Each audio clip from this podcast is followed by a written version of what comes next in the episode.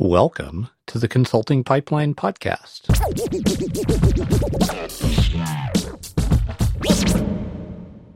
My guest today is Anthony English, and I just got off the call with Anthony, and I was just really struck, amazed, humbled by his transparency, his honesty about the ups and downs of, I don't know what to call it, I guess the journey you know, the journey of bootstrapping a services business a bit later in life at a point where you're just not sure what the next direction is because the the platform where all your skill set was focused is um, not just you know deflating at the end of a bubble, but really reaching end of life. That was the situation Anthony found himself in, and I don't know, maybe some three years ago. And he talks about what he did next and this process of discovery and experimentation and trying and not always succeeding the first time, but this process of iteration to move from that situation towards something better. It's a, it's just a refreshingly frank view of what that journey can be like. And Anthony's not done yet. He's not there yet. He's not all the way at the destination of having the business he wants. We hear, I think, too many of those stories that are told at the end of the journey, where all the details and inconveniences of the journey are smoothed over and sort of lost in the the warm glow of uh, you know champagne bubbles and sunsets. I think there are not enough reports from the road along the journey. And this conversation with Anthony is very much that second thing. It's a report from the road. How are things out there? What is, what are you trying as on your way to this destination that we're all trying to get to? And I think that makes this conversation with Anthony a really valuable, important conversation. I hope you enjoy it as much as I did. Anthony English, welcome to the program. Great to be here, Philip. How long have we known each other? What, three years now? I'm going to say that's about right. I think it's about three years. And um, so it's, I've been waiting for the moment when I get an email from you and, and the response for me is, hey, come be on the podcast. That moment has happened. that moment has happened. So um, here we are. Why don't you tell folks who you are and what you do? We'll start with that. And there's a bit of a specialization journey story for you to tell, which I'm looking forward to hearing. So, Anthony English, who are you and what do you do? A fairly, fairly wild specialization journey, I think, which I'm still on. Yes. So, yeah, so I have got a really strong IT background on enterprise systems, on IBM mid range systems, and I was somewhat of a leader in that field for so yeah, certainly working on it for about 20 years. So mm-hmm. very, very technical background. Mm-hmm. And it, would you say like is that what you always did? Like say yeah. post, you know, post schooling, you just got right into doing work with IBM mid range systems. No, no, it wasn't. It wasn't that early, okay. but I, uh, uh, I, I kind kind of fell into it and pretty much, you know, stayed with the one company till about 2007 I then went out contracting mm-hmm. with no real idea of what I was doing, and I call it contracting. In fact, yeah, I was just with uh, recruiters, just going through recruiters on six month gigs, right? Mm-hmm. At what I now discover was a pretty low hourly rate, but um, I only found that out now. so through the, all of that journey and you know the market downturns, I suppose two or three years ago, I realized these recruiters uh, these recruiters were really not that good at selling my services. Okay. And I thought, well, that's this is a problem because I can actually talk to the customer better than they can. And but I, of course, I didn't know how to sell. Mm-hmm. Did I? That's the story I told myself. Right. So, um, yeah, so I had a choice. I could see that the market, there was a downturn, a lot of things getting outsourced offshore. Mm-hmm. I either had to learn more technical stuff or learn to sell my services. And um, so I either had to go down a, you know, competing with all of the rest of the Indians and all of the others who are coming in much more cheaply, mm-hmm. or else find a new way of, well, what Philip Morgan might call positioning. Yep. So let's let's stop right there. So um, so you're in Australia, right? I'm in Sydney, correct? Okay. Yeah. And um, when you said you had a choice between learning how to sell yourself and or uh, learning more technical skills, can you talk a little bit uh, about what it what it looked like having maybe this is not totally fair to say, but a, a sort of front row seat to the decline of a platform, right? Because the platform would be the I, IBM mid-range systems, AS400, stuff like that, right? And, and that market yeah. was declining, or what, what did it look like at that time? Yeah, yeah. So, so very much for a lot of reasons that um, that I probably you know wasn't really aware of. It seemed to me that IBM was not necessarily pushing their platform. Mm-hmm. Things were moving to the cloud. Mm-hmm. A lot of bigger companies were were just not really adopting the technology. Right. And and and remember that my positioning was a horizontal platform positioning. Right. Okay, it, so it wasn't the AS400 now known as the IBM i, but it was actually the the the the, the well, I was going to say the poorer cousin. It was actually the richer cousin of that, which is AIX. And I, I, um, and and so banks and you know fairly big companies were using that for their ERP systems, right? And for uh, yeah, and so so there was a lot of kind of the legacy talk happening, and and um, and I could the writing was on the wall. Okay, so I had a choice. I either learn some new technology, uh, which I probably could have done, sure, or I think you know what I, I'm wondering whether I've got some other skill outside of that technology that I can share. Right. So uh, I'm going to keep trying to dig up a few more details about this sort of sunset uh, moment for you know IBM mid range stuff. So, were you seeing what specifically were you seeing? Were you seeing people say, "Wow, you're so expensive. We can get the same thing cheaper," or like specifically, what were the signals you saw? Right. So, what I was seeing was that uh, companies were. Uh, I suppose just saying we are going to uh, we, we, we're outsourcing the whole thing to to an offshore that, that was okay. typically India. Okay. Uh, and and I, I, was not really remember I wasn't speaking to with the with the end client except when I was actually there working there as a contractor, right? Through a recruiter, so I was just not. I just had no visibility of those decisions at that level. Mm-hmm. Um, but what I was seeing was that uh, there there was I wouldn't call it a, a, depressed market, but just the whole there were a lot of a lot of people just hanging on to hold on to their jobs. Right. Think what can we learn to to just basically to, to hold ourselves so that we don't fall off fall off the cliff. How can we how can we stop this from happening? What can we learn? What can we do? How can we redefine ourselves? and you know many people may have been made redundant mm-hmm. contracts getting terminated and i just thought like this does not look good to me right right right right right okay so there was plenty of evidence that that this you know defining yourself as as a platform specialist around AIX was did not have a bright future for you or really anybody it sounds like who was not an offshore sort of, I mean, back in the 90s, we would call them a body shop, just sort of supplying manpower with some amount of expertise, but not a lot of expertise. Right. So that, well, go, yeah, go ahead. Well, they, they, they may be, you know, highly, highly expert. I, am not really sure. Um, mm-hmm. the, the, the ones in the offshore teams. But what I was seeing was that the communication was, there was a massive breakdown, and that was partly to do with time zones and mm-hmm. poor poor telephone lines, and and you just nobody, no one seemed to own anything. Mm.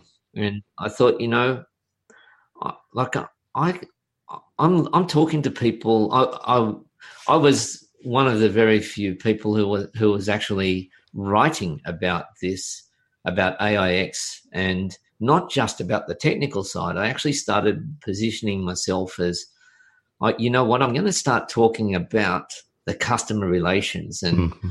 you know how projects go wrong and uh, and how to work on a project when you've got 11 different companies involved and how to manage all of the politics of that. So very non-technical, more client-focused kind of language. And I was getting published. I got published in I think five magazines, mm-hmm. five online magazines around that, and was getting paid for that. Right. Um, and so that told me, like, there are thousands of people in the world with the same skills that I have, but there was only a very, very small number who were actually writing about it. I thought, well, there's something that I can do. Maybe I should head. Um, maybe I should I should uh, develop that a, a, little bit more. Mm-hmm. So, did that lead you to connecting with clients when you when you had that sort of different message around the business aspects, or uh, where did that lead you next? Yes. So, so what I did was through our, our mutual friend uh, Brennan Dunn, uh, I, I, went into the Double Your Freelancing uh, course, and uh, and I still remember the moment, Philip. I remember seeing Brennan, you know, advertising with it. He said it's a bit clickbaity, like you know how to double your rates. Mm-hmm. I thought, wow, that sounds good. and and I remember taking a lot of interest in marketing. I'd obviously had a little bit of experience in writing, in writing for other magazines, but I didn't have an email list. In fact, my email list is now, as of this interview, is effectively one month old. Nice. And as of 10 minutes ago, is, um, is up to 89 subscribers and counting. That's awesome. I, I don't know what it feels like to you, but no one is born with an email list. Like everyone has to grow it from the exact same starting point, which is zero. So you just hmm. celebrate mm. every single new subscriber, I think. And, mm. you know, before you know it, you have several hundred people listening to what you say. Well, there are two things that are that are really important here, and I'm conscious that I haven't, I still haven't told you what it is that I do. All I've told you is what I used to do, right? But we'll get to that. um, but uh, I, I, remember that someone said that oh bloggers sorry when when bloggers die they take two things with them one is their reputation and the other is their email list mm. But i never i never took that seriously until literally a month ago mm. and um and and so yeah the the other thing that I, I think has been a really big mental shift for me I'm getting ahead of myself here. But well, actually, let me j- just just uh, head back. So we've sure. we've come out of the technology, still struggling to to get some money, and I think you've been on a few calls where I've I've been almost in tears, if not in tears, and um, just saying like, where is my next dollar coming from? Right. Right. I'm a father of family, you know, husband. We've got seven children, and you know, all the pressure is on me. Right and so and and as you can tell, I'm I'm older than I sound, and so so I um you, you know you just not having runway like there's just a whole lot of things that are all seem to come together, right. which just adds to the pressure, right? So so so as you can see, I've I've through the writing on the AIX thing, I started writing blogs and fairly random topics, but still broadly around how do you market yourself? How do you get that message out? How do you get people thinking and seeing uh, that you're more than just a technical person? Okay, can can I stop you right there? I want to ask a yeah, few sure. specifics about the blogging I, I have a sense of where this is headed because you and I have stayed in touch throughout this process. Sure. So, but you know, for the folks at home, I want you to maybe imagine yourself in Anthony's position at this part in the story, which is, I think it's fair to say, Anthony, you're feeling a little bit adrift, a little bit like, Well, I know what doesn't work, which is me selling, you know, consulting services around AIX. I know that doesn't work, or that's got a hmm. that it's pretty soon going to be not working at all. But I don't know what the the new direction is. Right, I don't know where to focus. And so you're writing. How often are you writing at this time? Well, my writing has escalated in the last uh, in the last month. Okay. I have written two complete email courses. Wow. I'm ready to write another one, mm-hmm. and so uh, I have turned one of those email courses into a book. Mm-hmm. I made a big song, and well, when I say a book, right, I printed it out, mm-hmm. but I printed it out, and it's got a little bit of color on it. it's just just 24 pages. It doesn't have a proper cover or no photo on it, no picture on it and um, but but just that fact and putting up an excited, totally unedited video on LinkedIn got uh, six and a half thousand views. Wow! And and just a burst of enthusiasm from people and encouragement from people. That's great. And so I thought, well, like that's a thing now. It's a thing. that's right. And marketing a thing is way different than marketing yourself. Although I think we'll get into that a little bit. So, but back then, you know, when you were you were kind of in this uncertain place and you're you're writing about marketing yourself, are you I'm just kind of curious, are you writing something weekly or just whenever you feel like it or what does the schedule look like? Yeah, so I did, yeah, I didn't have a schedule, very impulse driven. Okay, sure. Um lots and lots and lots of free calls with people who appreciated what I was doing, um, appreciated my advice, yep. lots of free advice that I gave, uh, but it didn't turn into um, into business in any sense at all. Right. Looking inward, did the mm. writing help you th- think your way through the uncertainty, or did it did it was it was it any kind of feedback mechanism that helped you clarify uncertainty and it's okay if it's not i'm just yeah. curious because sometimes it does serve that function uh, absolutely i'm on um, one thing that i has, has been extremely liberating in the last month and as you can hear we're just getting interviewed now or you're just interviewing me now and it's quite quite fortunate uh, that it's at this time because I've made a lot of progress in the last month, as you can tell. Yes. Uh, in terms of procrastination, in terms of the shiny new tool syndrome, in terms of, you know, maybe I should publish something, maybe I should write, uh, maybe I should create a video for YouTube, maybe I should do like having. Uh, I'm I now know what I can say no to, mm. and so even opportunities that seem to be um, potential money spinners, I'm happy to say no to them, mm-hmm. even without the money. mm. It's it's really scary, but I can see that really clearly. And the writing has helped.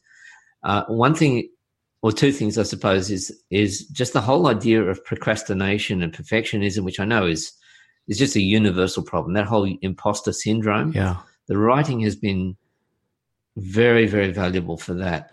And here's why now that I have a thing, and, and I'm not blaming the technology. Oh, yeah, I could have a blog, but I don't know how to set it up. I don't know how to find the right photos. I don't know how to set set up my email automation thing. All of that's in place now, and and I realize that those are very often excuses. What I'm now seeing when I write is that I, I can write a blog post now in like 15 minutes and have it published, have it have it on my email list, have it on my on my blog, on my website, have it on a medium.com mm-hmm. publication, and it's just all done from the initial thought to publishing. That is going to sound amazing to a lot of people, like very desirable in a good way. And they're also going to say, like, how the heck do you actually do that? So that's my question: is like, how yeah. how are you able so fluidly to convert yeah. uh, thinking into into a blog post or an email. Yeah, and so this this comes down to the whole procrastination perfectionism is my blog post good enough thing. I work on the principle that if it's worth doing, it's worth doing badly. that's stolen from the uh, early 20th century writer G.K. Chesterton. Mm. But you think about that in terms of anything, Philip. You think of it in terms of designing the perfect, the perfect anything. In terms of dancing, singing. Oh yeah, look, I'd rather be an audience. I'm not good enough. Uh, I'm not good enough yet to be to, to be going public. So I've made it through that mental barrier. I now I now judge myself not by how many drafts or how many brilliant ideas I've thought of, but how many I've published that are going to be seen by strangers. And I'm and I'm seeing things as assets. And so I'm not letting myself I'm not letting perfectionism or procrastination or imposter syndrome or anything like that get in my way anymore. And I'm, as you probably know, like many, many technical people, I tend to be a very detail focused, you know, very, you, you, can tend to talk, talk yourself, negotiate against yourself. Right, right. But then I think, well, you know, I'm, I am helping people and I'm seeing that feedback now. I am seeing that enthusiasm. I'm seeing that response. I'm seeing people coming back to me, even if it's not converting into dollars. People are coming back to me saying, Anthony, this really hit them up. This made a change to me. I've actually implemented this. I used that line when I was talking to a customer and it worked. Mm-hmm. And so now that I'm doing that, I'm, I'm thinking, I can't be like the guy, the lifesaver, the, the, the lifeguard out on the beach seeing somebody out there who's drowning and thinking, yeah, but my, my swim stroke isn't perfect. So I'm not going to go out. I, you know, you, you've, you've come across something that is such, such a big, um, topic for me, which is this idea of beginning before you are ready. Oh yeah. And, um, sometimes I really like I recommend this a lot to people. And sometimes I I doubt whether it's right for everybody, this idea of beginning before you're ready. But also I just don't know how I don't know any other way that's so accessible to almost anybody to get better at something than to just start doing it. Well, just take a different uh, uh, swimming analogy. Supposing that I am going to, I'm going to be the new Michael Phelps. Is he the big swimmer, the big Olympic gold? I, I believe so. Yes. Okay. I think he's retired now, but mm. he he won so many Olympic gold medals. Yeah. And I'm afraid of the water. Well, the first step is not for me to be Michael Phelps hey, Philip, I am not dip, getting into the water unless every race that I go in, I'm going to win. Right.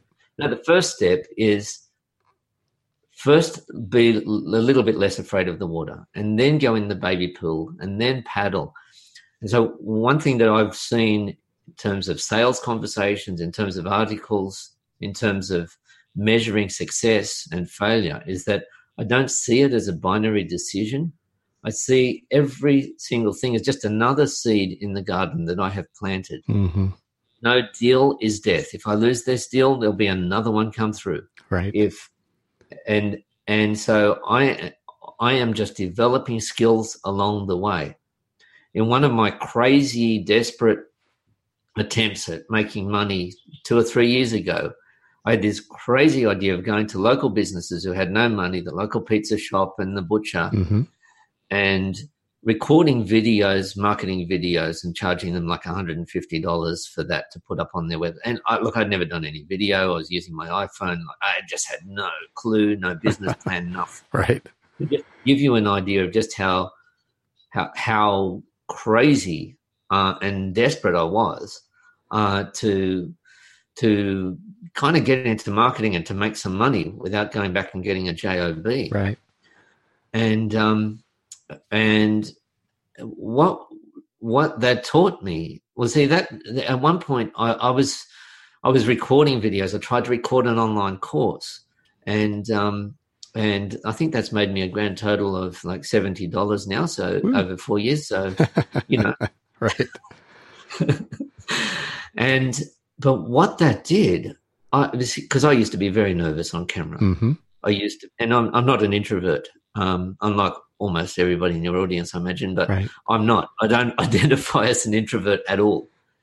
But uh, but one thing that it was, was, that I was recording videos and I was embarrassed and oh, you know I scratched myself there and yeah. I looked away or one of the children came in and interrupted. Yeah, have to start it all again, and then I went from that point to being confident on video in 15 minutes.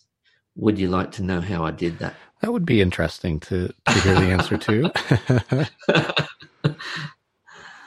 I realized that I was comparing myself with with Michael Phelps or with you know one of the famous um, famous movie stars. Right. I was, and I was saying, look, I am not going to win an Academy Award for this video. Once I coped with that, I no longer. Not only do I, I once I actually realized that that I was comparing myself with the best of the best, and I had to compare myself not with Michael Phelps, but with with the guy who is too afraid to dip his toes in the water. Right. And I'm sitting there standing in the pool at least. right. And then I thought, well, yeah, I'm not going to be as good as all of these people who are like really killing it. But hey, I can help this other guy who's uh, this other lady, whoever it is, who's just just behind me. I can help them out. And so to them, you know, my videos that they'll be like super enthusiastic. They'll they'll um and, and and they'll just say, "Wow, look, I don't know how you do it. How do you create this content? How do you how do you write so much?"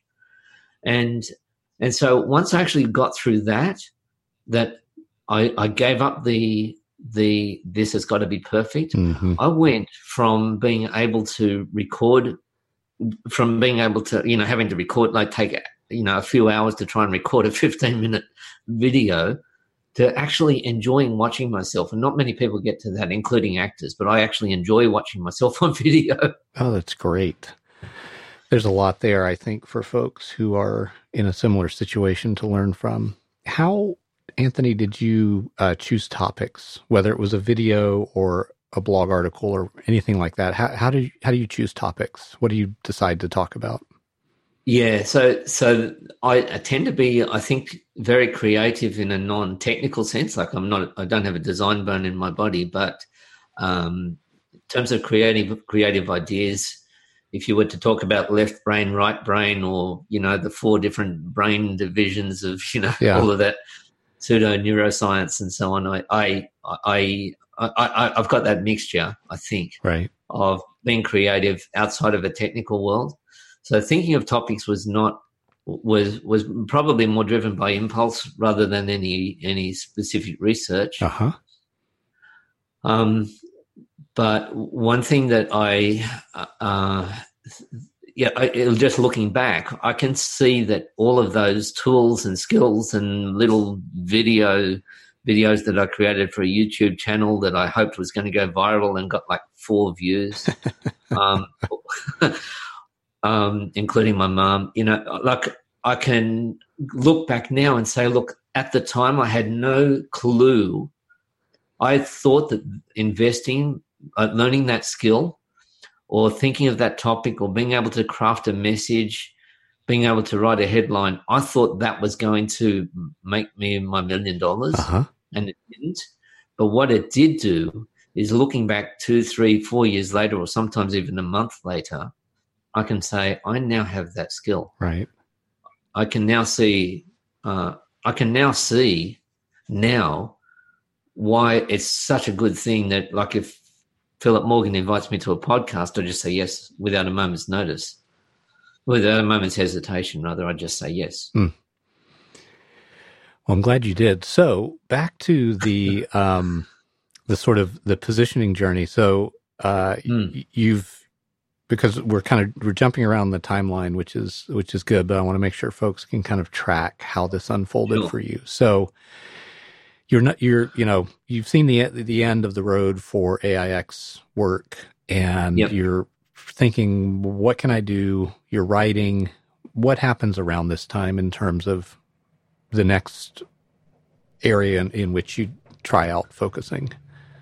Yeah. So so learning as much as I can, reading, listening to podcasts, um, really participating in uh, in in in all of those kinds of things, and and and I really just started coaching people for free. Okay, because there were others in the community who were in sometimes in dire straits, and or sometimes they thought they were and they weren't, uh-huh. and and then all roads lead back to positioning. And so I started putting people through the torture that you put all of us through. and um, but I sometimes do it with without your gentleness. Oh man, and, you're, you're you're even harder than I am. I am, I am, I am, and I just say, uh, look, here's some tough love from Uncle Anthony, and and so I then and and then I've got to eat my own dog food uh-huh. and just say, well, Anthony, stop saying. Well, you can really help anyone. You're attracting a lot of attention, which I was, especially on LinkedIn. Mm-hmm. I, I had, um, yeah, I was getting some videos a few months ago and some posts. I think one post I think had twenty thousand views and loads of comments and things like that. Mm-hmm. But it still wasn't turning into business. Okay. And so I, yeah, so I really saw that I had to be become more focused myself in my positioning. Okay um, and and so the so the message and I'm, and it's still an evolution. I said, look, I'm going to be helping. I didn't want to say the word IT, okay, but I said technical firms, which is still very broad. Mm-hmm. But I'm going to help them. I'm going to help them learn to be more client focused in their language. So I'm going to help them really find the right clients because they were extremely broad uh, in in their own language, especially in their writing. Yeah. Um, once they actually get in front of a customer, they're much better on their feet. But every time they write about it, they just get like super broad. Right. So I'd help them with three things. One is to find the right clients. Second is to talk their language, talk the client's language instead of techno babble. Mm-hmm. So that number three, they can make the sale.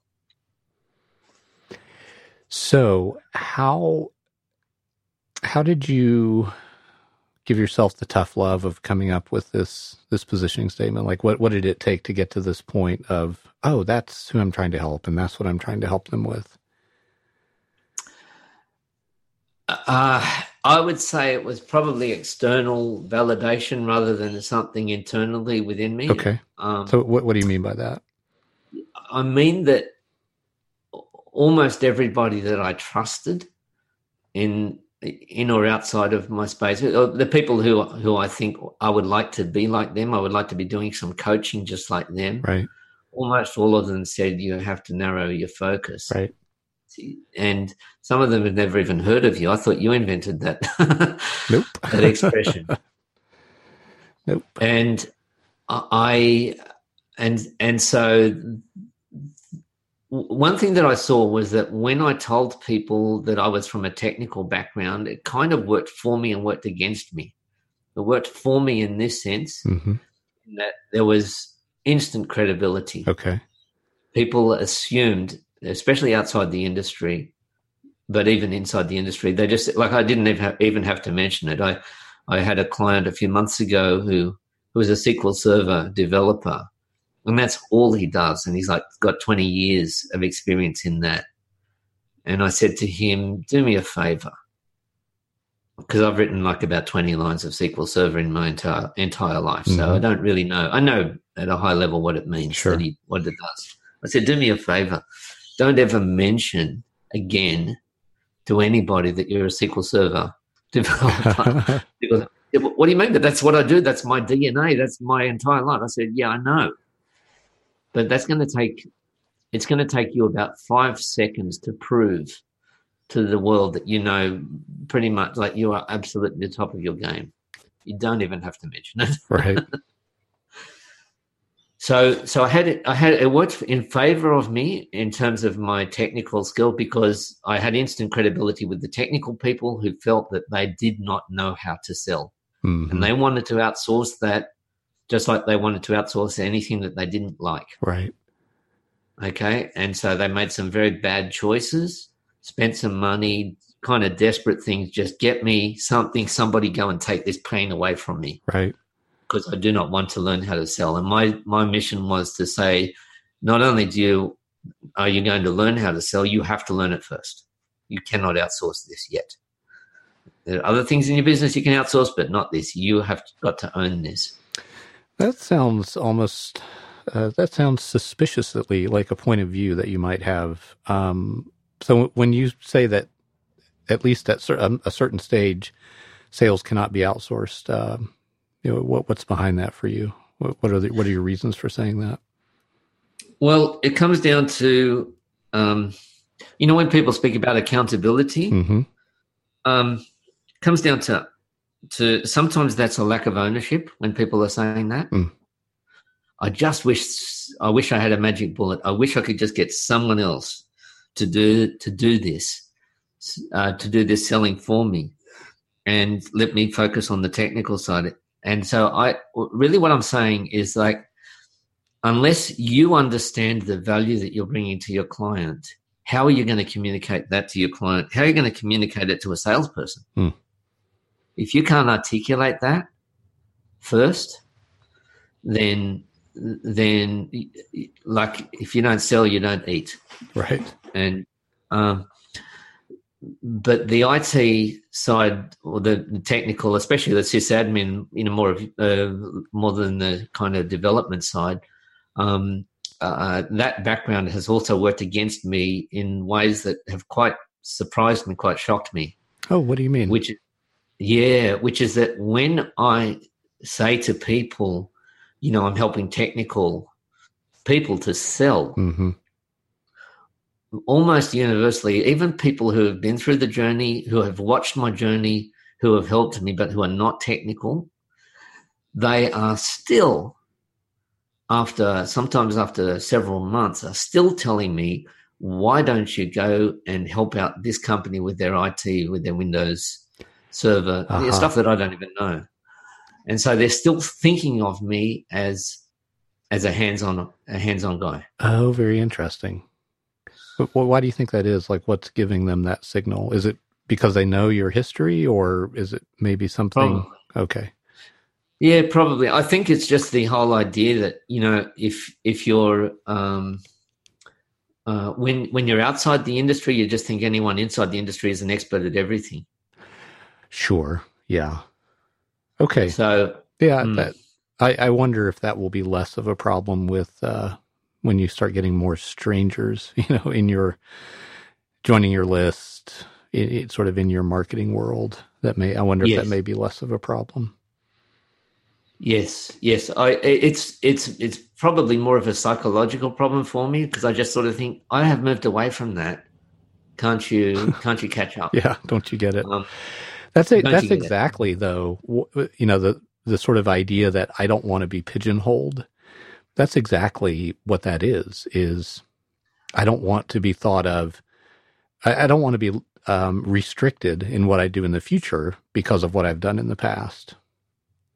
Well, it is that, and it is the fear, and I understand that, but it's but I I, I really do not want to be doing IT work or technical. I like if I never tell people, you know, some of them say, "Oh, look, you can just fix up this, uh, put this plugin on uh, onto your website, onto your WordPress." I said, I tell them if I never touch a computer again, except just to run my own business, mm-hmm. like if I never log on to my website again to do anything technical, like I'll be a happy man. Yeah. And so that shows you the evolution mentally that I've gone through. I'm curious if um, I, I'm very curious about just the whole idea of how we age throughout our careers mm. um, as self-employed people, especially mm. those where at the beginning of the career, like this, this was true of me too. I was I was in system administration work in the '90s with mm. Windows servers, and um, it was thrilling at first because of the learning curve, and then hmm. it became not thrilling because the learning curve sort of flattened out. Yeah. So I'm always interested to talk to people who are, you know, a little older and have seen a little more in their career. What hmm. what do you make of the whole idea of like how you how you age well in in technology? Well, uh, first, I think there's an enormous amount of hype around technology, um, and that when you actually get into the enterprise, there are like even if I just still dabble a little bit in at the, at the enterprise level at some of the technical stuff that I do, there's hardly anything that I am doing now that I have that I, didn't have all of the knowledge that I needed ten years ago. Mm-hmm. So the developments, especially in particular in certain industries such as manufacturing, to a certain extent, finance, like you, you're just not learning. Right. What, and so what you are learning is not technical stuff. Now, obviously, this varies from one industry to another, and you, you know, startup the startup world is a whole different different ball game. But but I think that I really stopped learning uh, anything technical, and uh, and started saying, well, how do I craft this? How do I turn this into training? How do I help out my colleagues mm-hmm. um, in non technical ways? emotionally and and and other things like that. So yeah, I, I think you do get to a stage. It's not so much that I've been left behind by the technology that I can't keep up with it. Mm-hmm. It's it's that it just doesn't keep up with my enthusiasm, my desire to be con- connecting with people, uh, and and you know not to be sort of buried all night um, on the command line. Like it just yeah yeah yeah, I, I'm. I want to meet someone who who says the first part of what you said. Yeah, I stopped learning ten years ago, and then goes on to say, and that was awesome because, or whatever reason. Like I, I've never met anybody in in the sort of world that we occupy who would say that. They would they would say that was a problem if I stopped learning, or I hated it and I felt stuck or, or, you know, some variation of that. It would be a negative thing if they stopped learning. And it sounds like that was for you too. Well, that that's I mean, looking back now, I, I still remember the moment that I uh, that I, I, actually spent some money on my business, other than you know having a basic website and so on. I still remember the moment that I paid nine dollars for a for a webinar, mm-hmm. and it was I still remember that decision is crazy now because I spent, you know, at least four figures, sure, and plus an, an, a, you know a truckload of time um, on developing myself and on learning now. But at the time, I still remember that that was a turning point for me. That nine dollar decision. I, I'm actually spending something here that is for personal development that I, I like this is building up me and my business. Like that was that was a for for a former employee, that was a really big turning point for me. Oh, that's interesting. Okay, and be and to be clear, that's because you felt sort of stagnant, and this was like, I'm getting out of this stagnation. I'm changing things. Yeah, well, I was I was already doing that, but I was mm-hmm. reading it was it was a crossover from reading more and more free material, right, and getting free advice, right, to actually investing in myself, right, a full a full nine dollars, a full nine dollars. but I remember the moment I made that decision, Philip. Yeah. Well, I mean that's something they say in the world of marketing that the you know the the biggest chasm there is is between people who will never spend any money on something and people who will spend at least a penny on it and it, well, I haven't. Hmm. So you sort of crossed that chasm. It sounds like at that moment. It was. It, has been really interesting uh, uh, seeing.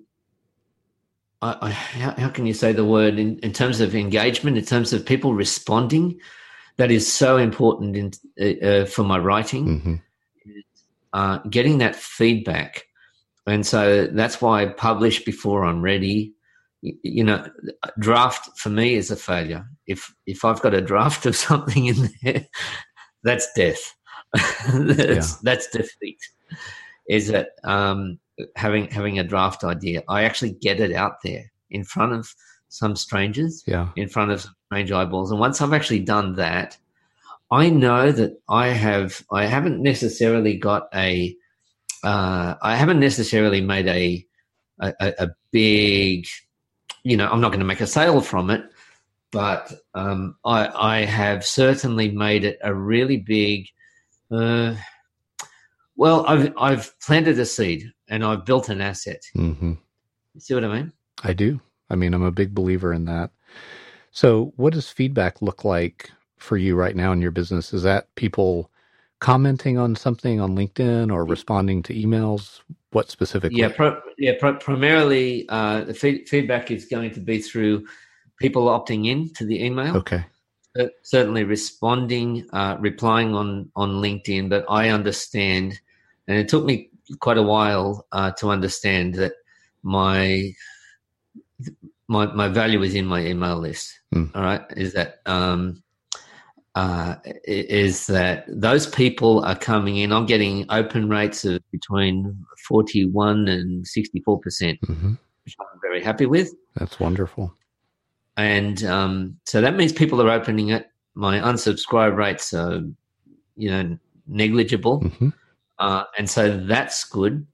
And so the next thing is, well, okay, people are seeing repeated value from so i suppose here is the the maturity of you know the a long-term view philip is that i now that i can look back and especially as a father we've got seven children my wife and i right i can kind of look back and and realize that like no no deal is death no small thing like no big no small catastrophe like it's not really a catastrophe mm. sometimes the little children can panic and and and you see that as a father right? Mm-hmm. and so the children panic and you realize you know this is not this is not as big a deal. Let's take a longer term view. Don't look at it as as success or failure. Um, and just look at every little incremental step as something as a thing in itself that you've done. And um, and somehow it's building the building. It's another brick in in in the building yeah. So it, looking back over the last, I don't know, let's say three years, is there mm. something that you wish you could have traveled back in time and told yourself, don't do that. It's, it's a waste of time. Or is, is everything now, do you see it as, well, it, it maybe didn't go where I wanted it to go, but it contributed something to this overall thing I'm building? I have I have both. Okay. Um, where I can I can see I can see very quickly now uh, if somebody suggests, for example, last week somebody tempted me to, or a few people kind of tempted me to start a podcast, uh-huh. and I was always resistant to that idea. I'm totally happy to you know to get on camera, get on microphone, and and record something, but I I, I can easily dismiss that idea, not because I'm afraid of it, but because I think, well, how is this part of my big strategy here? So I can easily write off a particular opportunity for the moment. Mm-hmm. Um, and so, in that sense, that, that's something that I wish I had learnt much more quickly. But then, on the other hand, I can also see the see the positive that every single experience, every single conversation, even those sales conversations where I so hoped it would turn into a deal, and I totally didn't get anything from it. Yeah. And whether it was my own fault or theirs or, uh, you know, for whatever reason, I can still see like this was super valuable. Right. So that that's been a big mental shift for me is that I don't see anything as a waste of time now. I don't see anything as a failure. I see it just as another data point. Yeah. I think that's part of the growth mindset, you know. Good. I do. Um, okay, so this this is a sort of this story is still unfolding. You you you feel like you're getting more traction now than you have before, but you're still in that stage of sort of clarifying. Like, what do you think still is yet to be figured out for you? Okay, so I have I, I I'm a very disorganized person and having read books such as The E Myth um, by Michael E. Gerber, mm-hmm. and um, and the checklist manifesto. I am. Uh, I've I've now got some cards. I'm I'm now getting myself organized because I can see that that that part of my business, of the detail side, like I, I get attracted by the creative ide- uh, ideas, right? But yeah, uh, and so getting discipline into my into my business has been a really really big thing. Mm. Um, and my my vision at the moment, and I'm doing this a bit on the fly here, but that's okay. Uh, so my vision is particularly to help. I would actually say fathers uh, who are who are in their own business mm-hmm. who are kind of just adrift because their career is is falling apart or has fallen apart. Mm-hmm. They have stumbled into consulting or maybe made it as a deliberate choice, but without really any clue. Uh, is to to help to help them to craft their message in a in a really really powerful way for their clients because they're just able to provide amazing value and um, but they're still in a very much in, in an employee mindset and mm. in a you know in a scarcity mindset and so helping them with three things i suppose number one is the mindset itself um, and that sometimes can be a, a, a bit of a, a nervous a less compelling thing, particularly for, for, for technical people, because they tend not to want to be so self focused. Mm-hmm. Um, the second thing is the skill set. So I can actually help them with things like I, I don't mean the technical skills, but the actual how do I write a headline? How do I how do I write an email? What should I write? How do I put this together? How do I turn this message into an email course and and have it out by this time next week? Right. Uh, so the mindset, the skill set, and then the third thing, I don't, I don't like the word accountability, but implementation, execution, just somehow actually getting it done. Mm-hmm. And so it's kind of like an anti procrastination pill that I give them. Right. Where I teach them, I just say, like David uh, David C. Baker says, look, don't wait until you're confident. It's not going to happen. like just you don't wait until you feel confident because like it's that that doesn't work. I just say, look, people tell me, look, but I don't feel confident. I say, yeah, well, tell me why that matters. Oh, I, I actually don't care whether you feel confident or not. Okay, that's great. What, what, what do people say when when you ask? Tell me why that matters. I well, I I just say, look, I if if we're waiting for your confidence, okay, I I I don't care. Uh, it's not up to you. You are not the buyer here. Hmm. Your customer is the buyer. You're not making the buying decision. The customer is. Are you seeing? Uh, well, you're not seeing. This is a failure for you to see things through the customer's eyes. The customer is seeing the value here, hmm. and that's and that, and I'm just going with whoever's paying the money to you. I do not care whether you think it's worth it. The customer does. That's great. So get out of your own headspace. And in fact, even in dealing with imposter syndrome, I tell people, look, you want to go and tell yourself that you're no good, that you're an, that you're a fraud, that you're an imposter, that you shouldn't you shouldn't actually be here. If only people really knew what you were like. I don't care. You go do that in the mirror. I, I you you can go. I don't care. I'm, I'm not going to tell you to make affirmations about how good you are. Go tell yourself what a failure you are. I don't care. But at the moment, we've got a paying customer who needs your help. Mm. And so you go do that on your own time, not on the boss's time, because the client is your boss.